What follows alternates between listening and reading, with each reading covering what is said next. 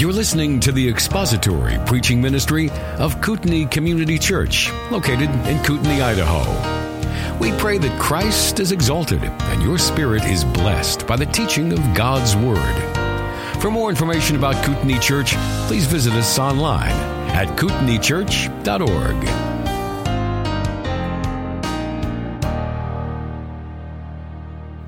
You would take your copy of God's Word and turn with me to 1 Thessalonians chapter 2, we will read for context from verse 13 to the end of the chapter. 1 Thessalonians chapter 2. And for this reason, we also constantly thank God that when you received from us the word of God's message, you accepted it not as the word of men, but for what it really is, the word of God which also performs its work in you who believe.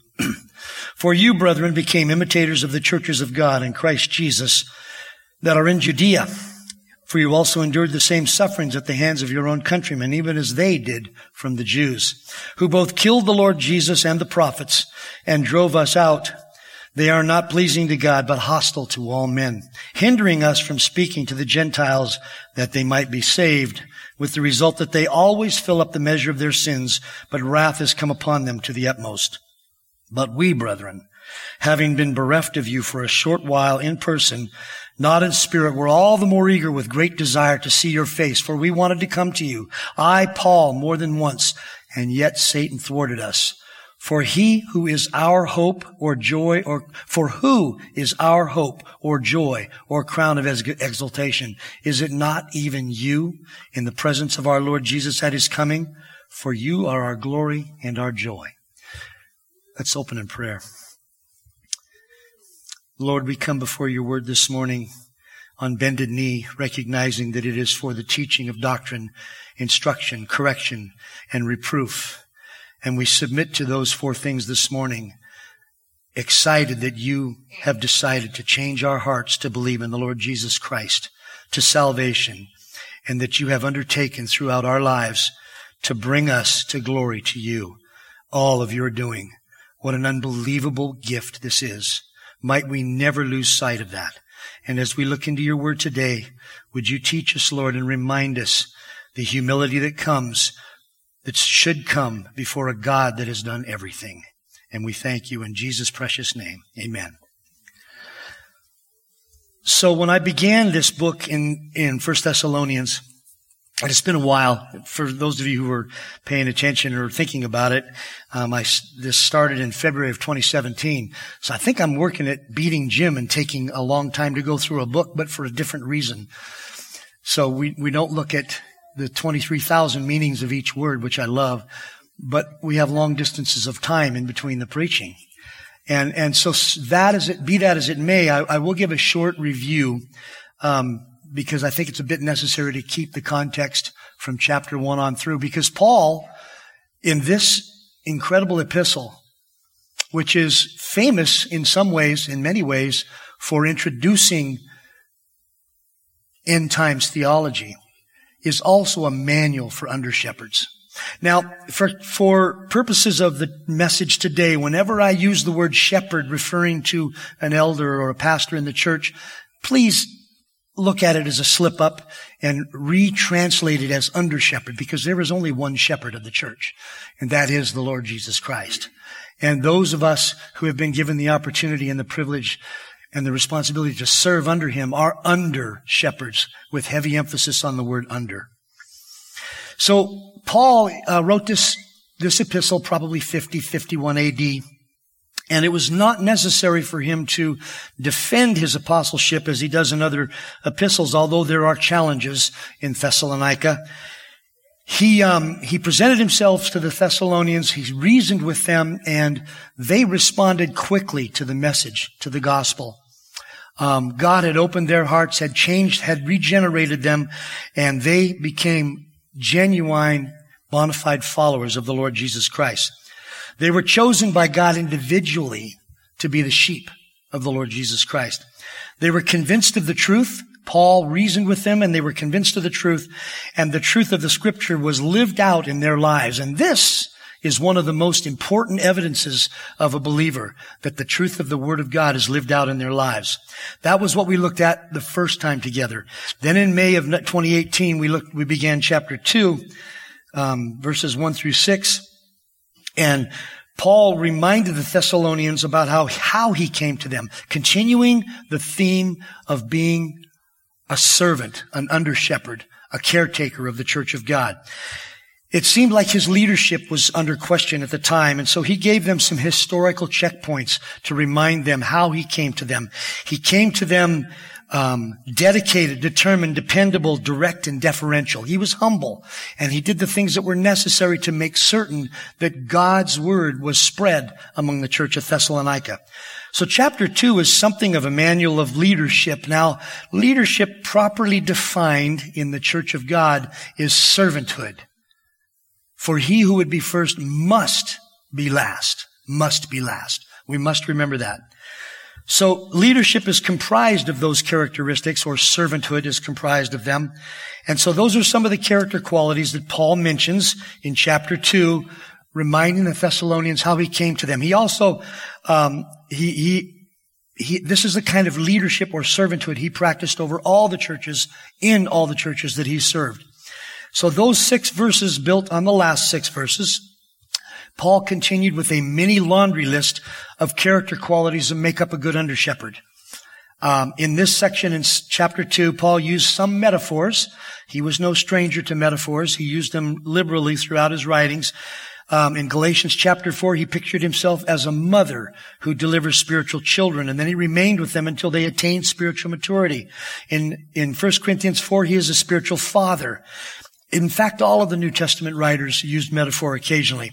Peter used it in his epistle, uh, reminding uh, and, and, John, uh, the shepherd, using it as a, the, the metaphor of the shepherd. John uses it in Revelation, and the Lord Jesus Christ himself famously used them. One of the most famous was comparing the different people who would build, one would build their house on sand and one would build their house on a rock. Then in 2019, we looked at verses 7 through 12. Paul was shown as a gentle, giving guide to the church of Thessalonica. As mentioned, those verses were something of a manual of leadership or servanthood. And everyone that God puts in this position of serving in the church should evidence these qualities. Gentleness, giving, and with an ability to guide. So the Thessalonians received the message of the good news and contrasted with the Jews who having for centuries of revelation spent most of their time in disobedience to God and indeed those qualities eschewing those qualities of gentleness, giving, and ability to guide. So the, the Thessalonians embraced them, embraced the gospel, and were changed and saved and began to live accordingly. Then when we were last together in December of 2019, we looked at uh, chapter 2, verses 13 through 16. So Paul had received an encouraging report from Timothy about the church at Thessalonica, and he was grateful, thankful for that report. Um, the Thessalonians had received Paul's preaching as it was intended to be understood that the words were the words of God. The apostles understood that what they were doing at this time in history was they were delivering to the church the words of God which became our New Testament. They understood that. And the Thessalonians received it and they grew. And this was a pure evidence of their receiving of the Word of God. They grew in a manner that demonstrated that belief. They endured suffering, yet they continued to grow, they continued to grow. And in this growth, by the way, the Thessalonians discovered one of the fruits of salvation, the fruit of being persecuted by the world. Oh, that the church in America would discover this fruit and learn to truly follow. I, I say church, meaning the church as a whole. We've had it easy, have we not? It's been a fairly easy road to take in the United States. Um, persecution in the church today takes the takes the form of nasty statements on Facebook. And this time, people were killed. They were murdered. Their their families were destroyed. Their homes were taken, and persecution was real. Not that I'm asking for that. Don't misunderstand me. But sometimes a stomping on, I'm trying to think of a good metaphor without being too obviously awful. We just need to be prodded into following Christ more effectively. And so that's what happened to the Thessalonians. They suffered persecution and they came through it following Christ. So in this section, chapter 2, verses 17 through 20, this could be looked at as a hard look at the heart of a true shepherd. And there are plenty in the church today who do not reflect the spirit that Paul is is uh, putting forth here. As a matter of fact, in some churches today, you might hear something like this. Imagine me coming up here this morning and starting out this way. Today then, I come to you as an apostle of Christ. You must not question what I have to say, for God does not want you to touch his appointed and anointed messengers. And I have direct communication from him. Today we will take dominion over the kingdoms of this earth, whether they are education, entertainment, business, family, or religion. Today you will see a manifestation of God like you have never seen. We will participate in a great awakening that will bring the kingdom of God to earth. We will learn about unity, unity at all costs, no matter what we read, even in scripture. And we will see that there are great things waiting for us that even the Bible does not talk about. Great things that you need me for. You need me to teach you about things that have been reserved for this day. So if I actually came up here this morning and started out like that, you should be asking yourself three questions. Jim's a roofer. Does he still have any tar? Where can we get real feathers? And how hot can you heat tar before it kills an idiot and make the feathers stick? But fortunately, you don't. I was actually going to start out that way, and there was great concern that you might actually take that advice. So I was counseled by my sweet wife to lead into it so that there would be no consternation that, that I'd become a NAR apostle. For that, by the way, if, if I had started that way, that's what you should do for, to me, for adulterating and destroying and misusing the Word of God.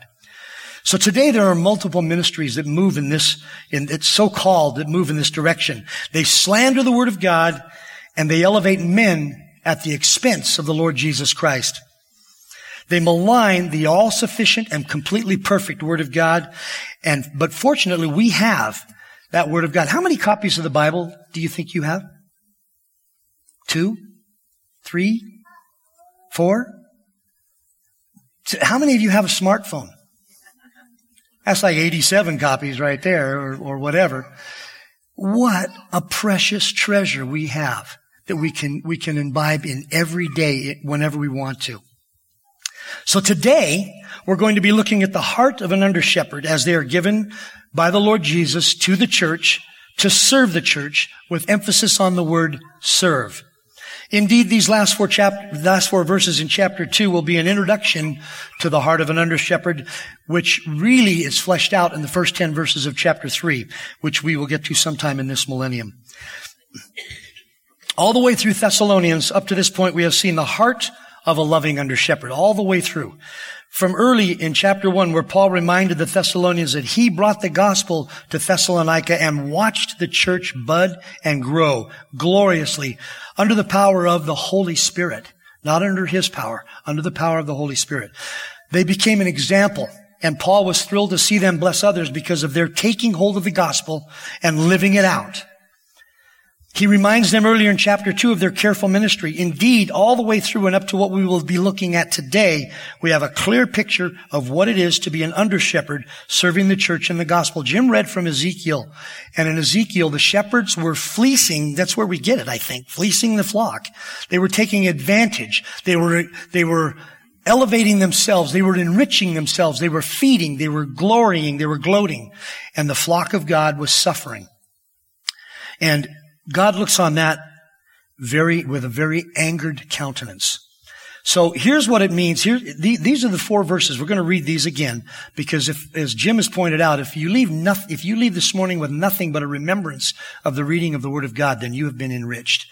1 Thessalonians 2, 17 through 20. But we, brethren, having been taken away from you for a short while in person, not in spirit, we're all the more eager with great desire to see your face. For we wanted to come to you, I, Paul, more than once, and yet Satan hindered us.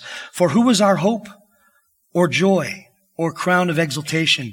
Is it not even you in the presence of our Lord Jesus at his coming? For you are our glory and our joy.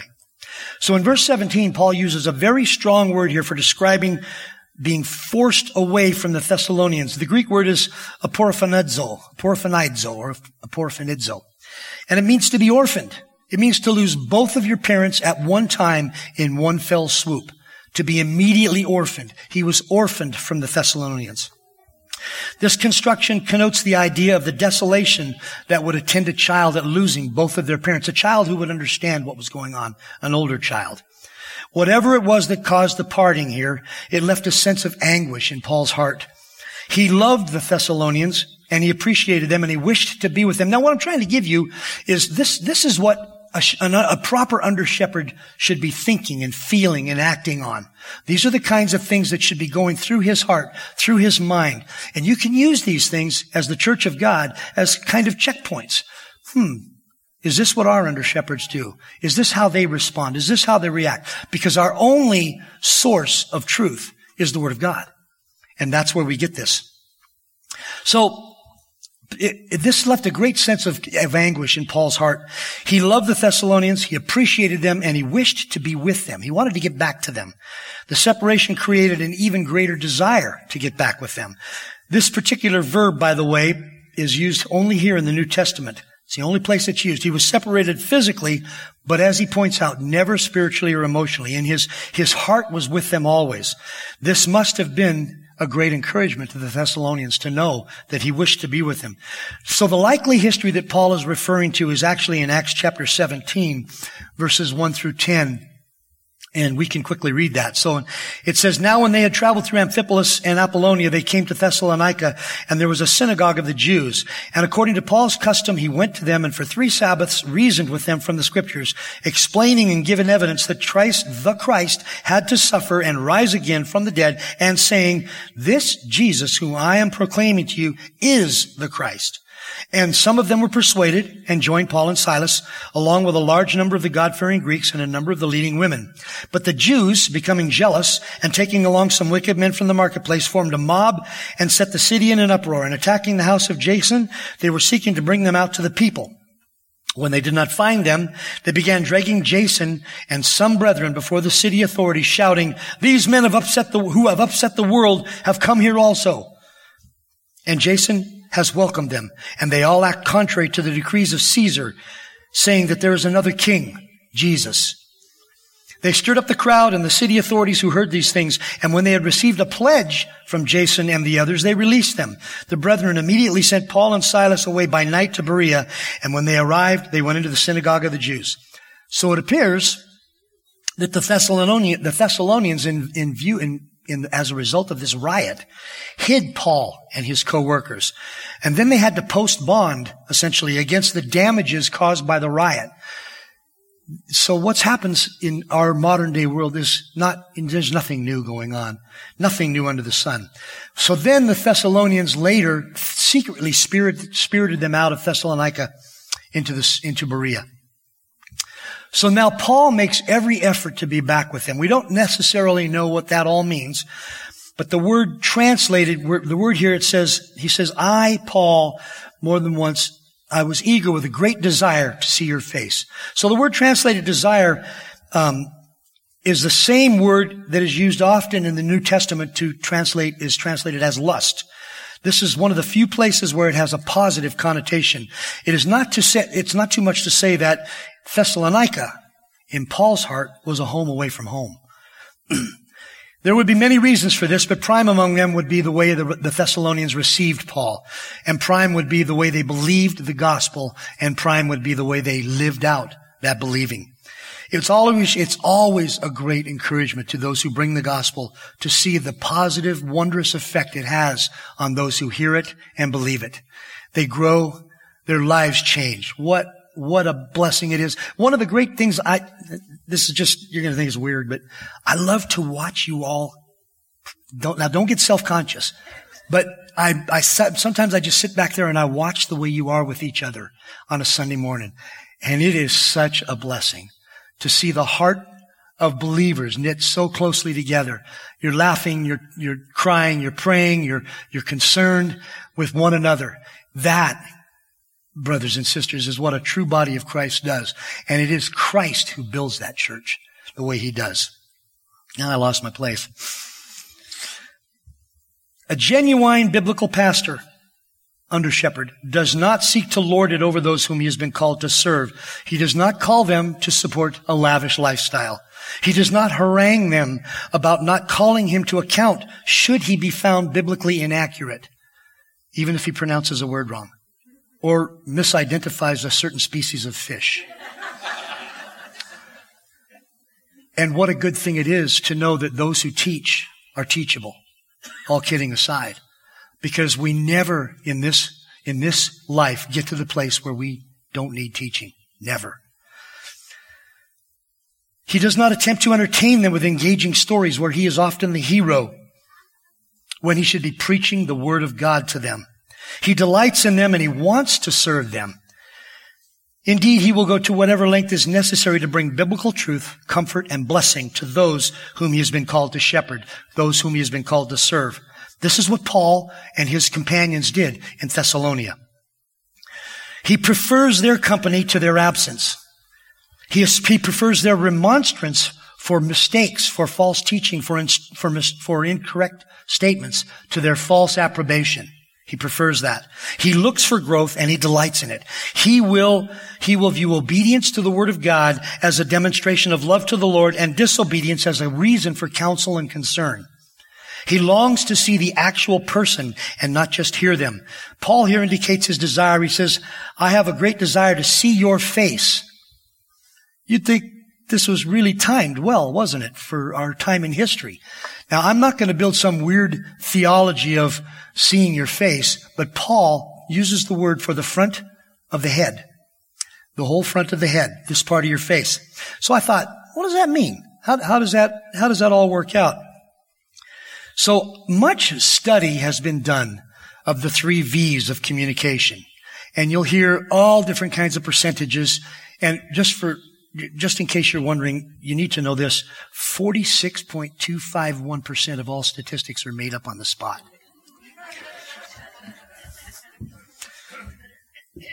Visual communication is supposedly 55% of communication.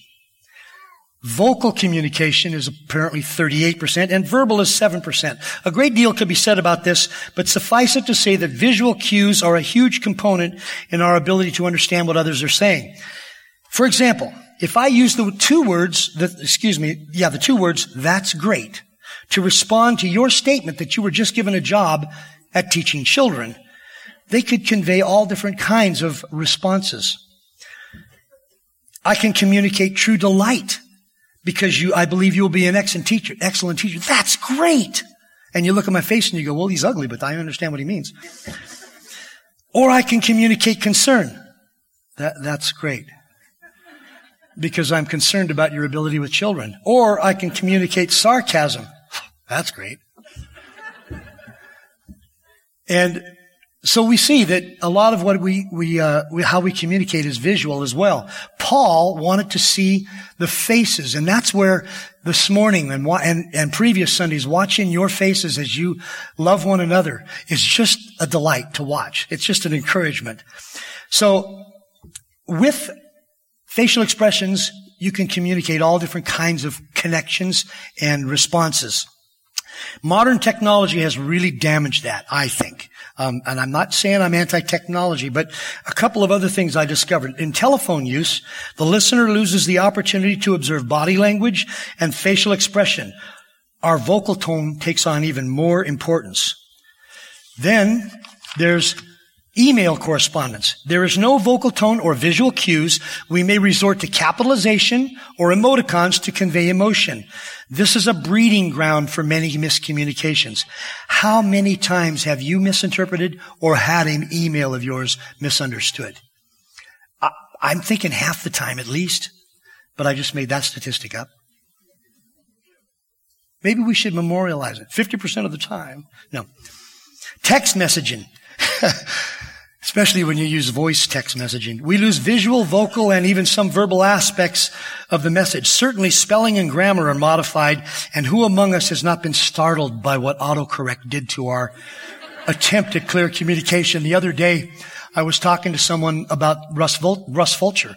And what came across was Rust Vulture. And I didn't pay attention before I sent it. And I realized that the person on the other end was probably going, who? Tweeting. We are limited by the 140 characters or whatever it is now. And verbal, grammar and spelling, visual, body language and expression, and vocal are all lost or compromised. There's nothing quite like face-to-face communication. There's nothing quite like being able to visit with people and shake their hands and if you're like Thomas, hug them 17 times. You okay with that, Thomas? And I don't need a hug after church, so. Visual communication is what Paul wanted. He wanted to go back to the Thessalonians. He wanted to be with them. He loved them, and it was important to him. So Paul didn't have to worry about the interposition of technology in his day, but we do. Paul longed for an opportunity to again see the faces of those whom he loved. This is the desire of one who has been given the privilege of shepherding an individual, unique flock of Christ. Paul's desire to see the Thessalonians again was intense. It was accentuated by his love for them. These are some of the characteristics of the relationship that should exist between a shepherd, an under shepherd, and those that they have been called to serve. To serve and love. To serve and love. Paul desired to be accessible to the Thessalonians. This too is the responsibility of those who shepherd the flock. Peter, who was another of the under shepherds that God called to serve the body of Christ, said this in 1 Peter chapter 5. Therefore, Verse 1. I exhort the elders among you as your fellow elder and witness of the sufferings of Christ and a partaker also of the glory that is to be revealed. Shepherd the flock of God among you. Care for them. Lead, shepherd them in the right direction using the word of God. Shepherd the flock of God among you, exercising oversight not under compulsion, but voluntarily according to the will of God and not for sordid gain, but with eagerness, nor yet as lording those over those allotted to your charge, but proving to be examples to the flock. This then characterizes the relationship between the shepherds and the sheep. It should be one of love, service, sacrifice, and blessing. So in verse 18, Paul says, for we wanted to come to you. I, Paul, I, Paul, more than once, and yet Satan thwarted us. So there was a great desire of part, on, Paul, uh, on the part of Paul and the other ministers to come back to see the Thessalonians. He had every intention to do so. And he wanted to stay longer, but were, they were forced to leave by that mob. It is particularly interesting to know in this epistle that Paul uses the plural we pretty much throughout. But here, in this little sentence, he changes the pronoun to the personal I to communicate that he did everything he could to come back and see the Thessalonians. He made every effort. He made numerous efforts. Apparently there were those who tried to subvert Paul's ministry in Thessalonica by reporting to the Thessalonians that Paul didn't want to be with them. He didn't want to be around you guys. If he did, he'd, he'd be here. Don't you think? This would, this would be like a dagger through the heart of a shepherd who loved the body he was called to serve. So Paul names the adversary that stopped them from coming back to see the Thessalonians. He names him Satan. He's not talking about some metaphor for difficulty. He is speaking about the evil being that is opposed to God and has been opposed to God from time immemorial in every good work. He is the tempter of chapter 3 verse 5. He is the evil one of 2 Thessalonians 3 3. He is the false angel of light of 2 Corinthians 11. He is the resistor of Zechariah 3. He is the conjurer of lies in Acts chapter 5. He is the activator of evil in John 13. He is the accuser of Job chapter 1. But he is also the one whom the Son of God will destroy, as scripture speaks of in John, 1 John 3 8. Paul knew Satan's power, but he also knew Satan's limits.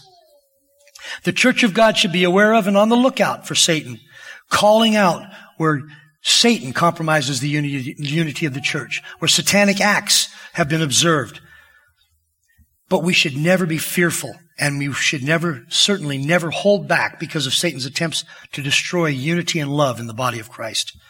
The word Paul uses here that is translated thwarted is a, a military term that describes the way, an, uh, that describes an army digging a trench a big deep trench across the road so the opposing army could not advance. It's a military term. Never forget that God's power fills in ditches very easily. So there's uh, one commentator, one commentator put it this way, because never forget that every act Satan perpetrates against the church of God is used by God to strengthen his church, to build his church, and to strengthen believers. And one commentator put it this way. He said, this is by no means, this by no means excludes divine providence, which rules in the midst of our enemies. Satan entered the heart of Judas so that he made plans to betray Jesus, and God permitted the betrayal for his own divine and blessed ends. So Satan succeeded in frustrating Paul's two plans to return to Thessalonica, but only because this accorded with God's own plans regarding the work Paul was to do. Satan has brought many a martyr to his death, and God permitted it. The death of these martyrs was more blessed for them and for the cause of the gospel than their life would have been. It is ever so with Satan's successes. No thanks to Satan. His guilt is the greater. It was due to Satan that the Thessalonians suffered just as the original churches in Judea had to suffer, although God permitted this suffering. Jim's been talking in Sunday school about the sweep of history and the translation of the Bibles into English and how many men lost their lives for simply wanting to bring the Word of God to people.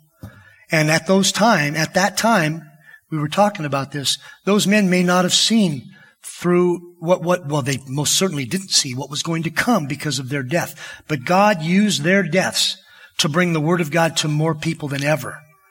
And so it is with God's work. Nothing can subvert, nothing can stop what He has planned. Nothing. So then in verse 19, Paul says, For who is our hope or joy or crown of exaltation? Is it not even you in the presence of our Lord Jesus at His coming? So what's the gold and silver of a true shepherd of Christ? So when I get to work in the mornings, sometimes I go to kitco.com and I look up gold and silver because I let people pay for stuff with gold and silver and then I resell it and make money, you know, because I'm a capitalist. but the true golden shepherd of the church, of the shepherds of, of the under shepherds of God, are the blessed, beloved believers of God who hear the word of God, believe the word of God, live out the word of God, and change the world one person at a time by God's grace. It is the body of Christ that the shepherd serves. It is not monetary gain, a big house, extra jets, extra jets. I've got a Lego jet. I think they made a movie about it. Fame, book royalties, or adulation in general is simply the body that they serve. Look for that. Shepherds who care only about the body that they serve or care mostly, I should say. Of course, they, they take care of their families and there are other responsibilities. But that is their delight. That is their desire. It is the flock, it is the flock that demonstrates love for the Lord Jesus, and it is obedient and is obedient to the word as, as faithfully taught. It is the knowledge that those whom the Lord has directed he serve will be present with the Lord at his coming. So imagine that for those who have been called to serve what it's going to be like to see people with the Lord Jesus that they were able by God's grace to minister to. What a delight that's going to be. That's going to be so exciting. And it's something far beyond monetary and worldly gain. Here, by the way, is proof positive, again, as scripture offers, that we will be together and we will know each other when we are with Christ. He says, who is our hope and joy? Is it not even you in the presence of our Lord Jesus at his coming? Now, he uses the word crown here, crown of exaltation. There's two words in the Greek for crown, diadem and uh, Stephanos. The word here is Stephanos, and, re, and it, it uh, refers to the crown of victory in the games, especially the, the games of the Roman Empire at the time. The crown of exaltation that Paul was speaking of is the one he was most looking forward to. So these will not be literal crowns, but will be figurative in the sense that each believer in glory will have eternal life, joy, permanent righteousness, perfection, and glory. So the believer's crowns are an imperishable crown in 1 Corinthians 9.25, and that is for leading a disciplined life. A crown of rejoicing in 1 Thessalonians 2.19 here for evangelism and discipleship. A crown of righteousness for loving the Lord's appearing in 2 Timothy 4.8.